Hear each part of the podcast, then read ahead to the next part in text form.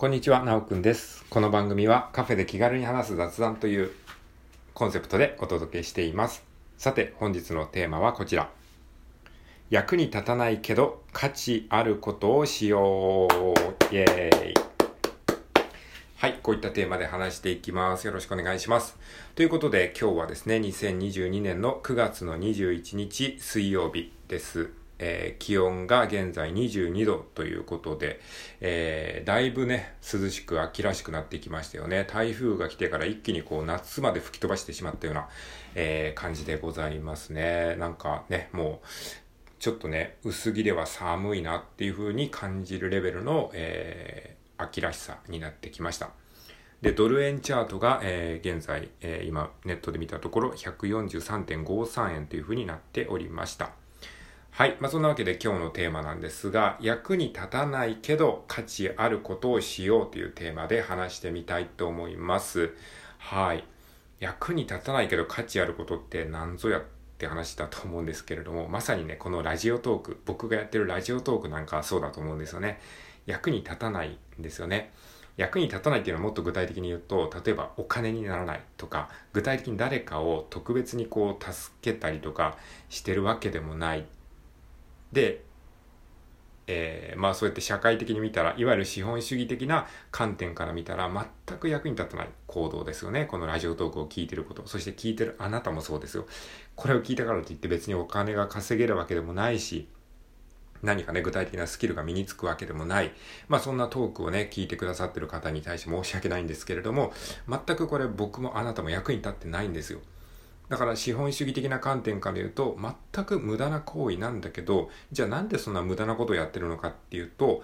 価値があるからなんですよね。お金にはならない。具体的なスキルにならない。だけど何かしらの価値を感じてるから僕はひたすらラジオトークで発信してますし、えーラジオトークトークを聞いてくれてるあなたもこういう音声を聞いてくれてるわけですよね。そこに何の価値があるのか。それはわかんないですけどそれぞれだと思いますけども僕で言うなら例えば精神的な豊かさ。なんか話せて楽しかったなとか、まあ僕がもしリスナー側になるとしたら、あ、人の話聞けてよかったな、声を聞けるだけでも幸せだな、みたいな、そういう満足感が得られるからなんですよね。はい。これがですね、今後、すごくね、大事になってくるんじゃないかなというふうに僕は思ってるんですね。っていう話をしていきたいと思います。で、まあ、最近ね、ひろゆき的な何かっていうのを僕の中でこうちょっと考えていて、ひろゆき的な何かっていうのは、あの、まあ、このラジオトークでも何度か話してますけども、あの、2チャンネルの創設者として、まあ、日本では有名なひろゆきさんが、まあ、最近ね、一般のメディアとかね、テレビとかでも結構出てますよね。だから、まあ僕みたいなネットオタクからすればもうひろゆきさんって言ったらもう2チャンネル作った人っていうイメージで、もうそれこそ本当に20年以上前からネットの世界ではね、有名でしたよね。まあひろゆきっていう風な感じで愛称で言われていじられたりとか、えーしてましたし。だからなんか、でも一般の人にとっては多分最近出てきた人っていうイメージだと思うんですけど、このひろゆきさんがなんでこんなにこう世間でこう今認知されてるというかね、こう一つの象徴として扱われてるのかっていうと、やっぱね、その、そういうことなんですよね。役に立たないけど価値のあることっていうことのなんか象徴のような存在だと僕はね、勝手に思ってるんですよ。というのもそもそも2チャンネルっていうのがそういうもんですよね。役に立たないですよね。だって書き込みしたりとかする場所ですよね。掲示板みたいな感じで。で、えー書き込みとかをして、で、その書き込みをすることによって、一円にもならないですし、何の対価も得られないし、で、書き込みを読む側の人も別にその書き込みを読んだからといって何かその資格に、資格取得に結びつくとか、何かこう教養が身につくとか、そんなこともないじゃないですか。だから本当雑談と同じで、ただ書き込んで書き込みを読むっていう、そのお互いにとって何の利益も発生しない、何の役にも立たない、社会的に見たら本当にその時間の無駄というふうに言われてしまうことを、まあ、やる場所を作ったのがひろゆきさんなんですね。そのひろゆきさんが今、こうやって世間の注目を浴びてるっていうのは、もうなんかそのお金にならないことを楽しむっていうことが、これからの社会においてすごく大事になってくるっていう、まあそういうことをね、示唆してるんじゃないかなというふうに、まあ思えてきてならないんですよ。ね。だから今までの資本主義っていう考えで言うと、いかにこう、効率よくマネタイズするか、いかに、いかにお金になることをしていくかっていうことが正しい。それがもう正義だっていうふうに思われてましたし、僕らもそういう洗脳をされ続けてきたわけなんですよね。だからこういうラジオトークをやるとか、ラジオトークを聞くっていうのは、そういう意味、そういう観点からすると、非常にお金にならない、まあその役に立たない、えー、無駄な行為というふうに思われてしまってたわけなんですよね。じゃあ、じゃあお金稼ぐことだけがいいんですかって言って、そうやってお金を稼ぐことだけにこう特化していくいくとどうなるかっていうと結構ね精神的に疲弊することが多いんじゃないかなと思います。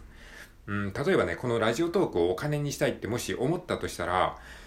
まあ僕がもうできるかどうかともかくお金にしたいって思ったらもっとそのお金になりそうな発信とかをすると思うんですね。人が集まるような発信。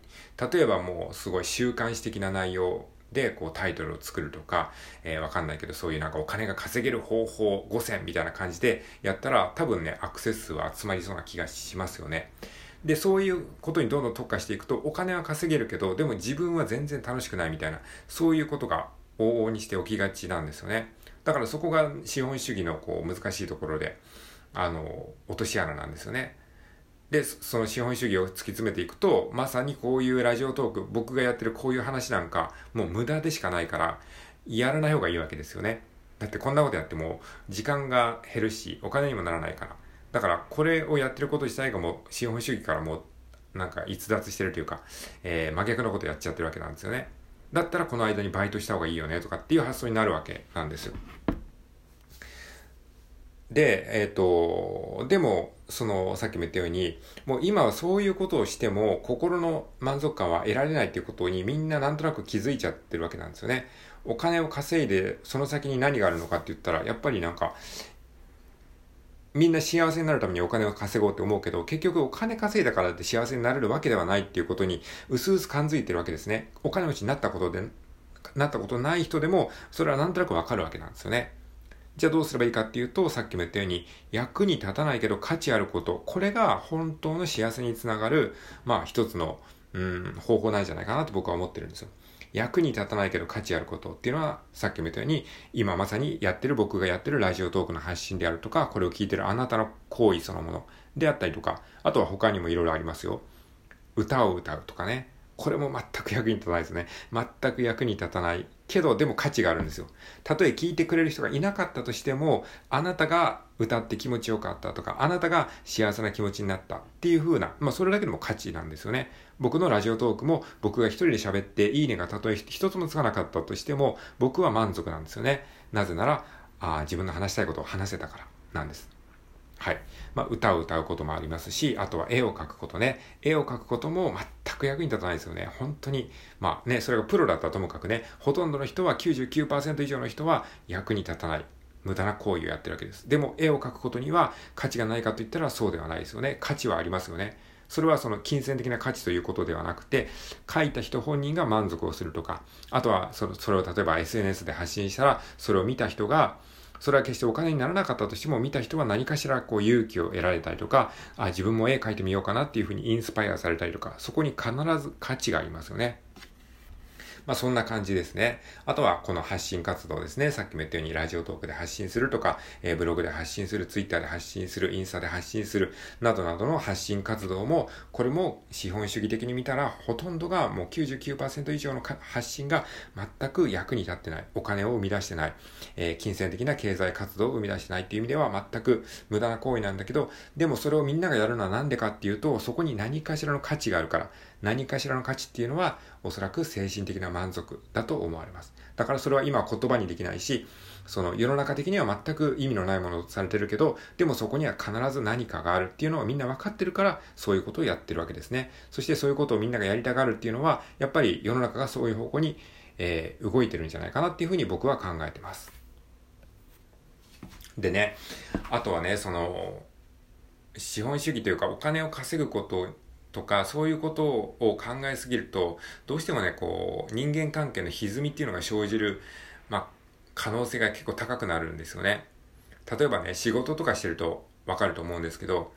なんかね、僕の経験で言うと、仕事場で出会った人とかって、やっぱりその、すごくね、イライラしてたりとか、えー、喧嘩をしちゃったりとかすることが多いんですよ。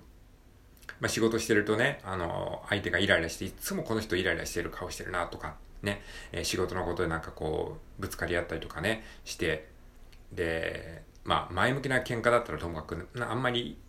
あの、前向きでもない喧嘩をしてしまったりとかして、で、でもその、例えば仕事抜きにした飲み会とか、そのプライベートの集まりとかで会うと、すごくね、みんないい人なんですよ。みんなすごくね、いい人なんだけど、でも仕事場で会うとすごくカリカリしてるみたいな、そういう関係ってあるじゃないですか。これ結局ね、何がいけないかっていうと、そういう仕事というものがあるがゆえに、なんかその、その人の関係性を悪くしちゃってるなって思ったことがあって、あ、この人と仕事場以外のところで出会ったらもっと仲良くなれてたのかもしれないなとか、もしくは、あ、この人と仕事場が、もし仕事場というつながりがなければこの人と関わることなんかなかったんだろうな、みたいな、そういうふうに思うと、やっぱりね、なんかね、その、いわゆるその仕事っていうか資本主義的な観点でいうところの仕事っていうのは、なんか人をね、あの、アンハッピーにすることが結構ね、多いななんて、えー、思ってます。だから、だからこそ、やっぱりこう、心を豊かにする活動っていうのは絶対にね、した方がいいと思うんですね。それをすることによって自分の心が満たされるから、あの、仕事をするときにも、もう少し穏やかな心で仕事ができるし、そういう人が増えてくれば、なんかもっと世の中もね、良くなるんじゃないかな、なんていうふうに思ったりしてます。はい。ということなので、あの、役に立たないけど価値あることをすることはね、実はね、すごく結果、回り回って自分のためになると思うんですよね。だからラジオトークやってもこんなの価値ないな、意味ないなとか、こんなの聞いてても意味ないんじゃないかなっていうふうに、ね、思わずにね、あの、もっとね、そのお金にならないことを楽しむっていうことをね、えー、やってもらえると人生がより充実するんじゃないかなというふうに思って、えー、今回のお話をしてみました。もし何かの参考になれば幸いです。では今日も良い一日を過ごしていきましょう。それではさようなら。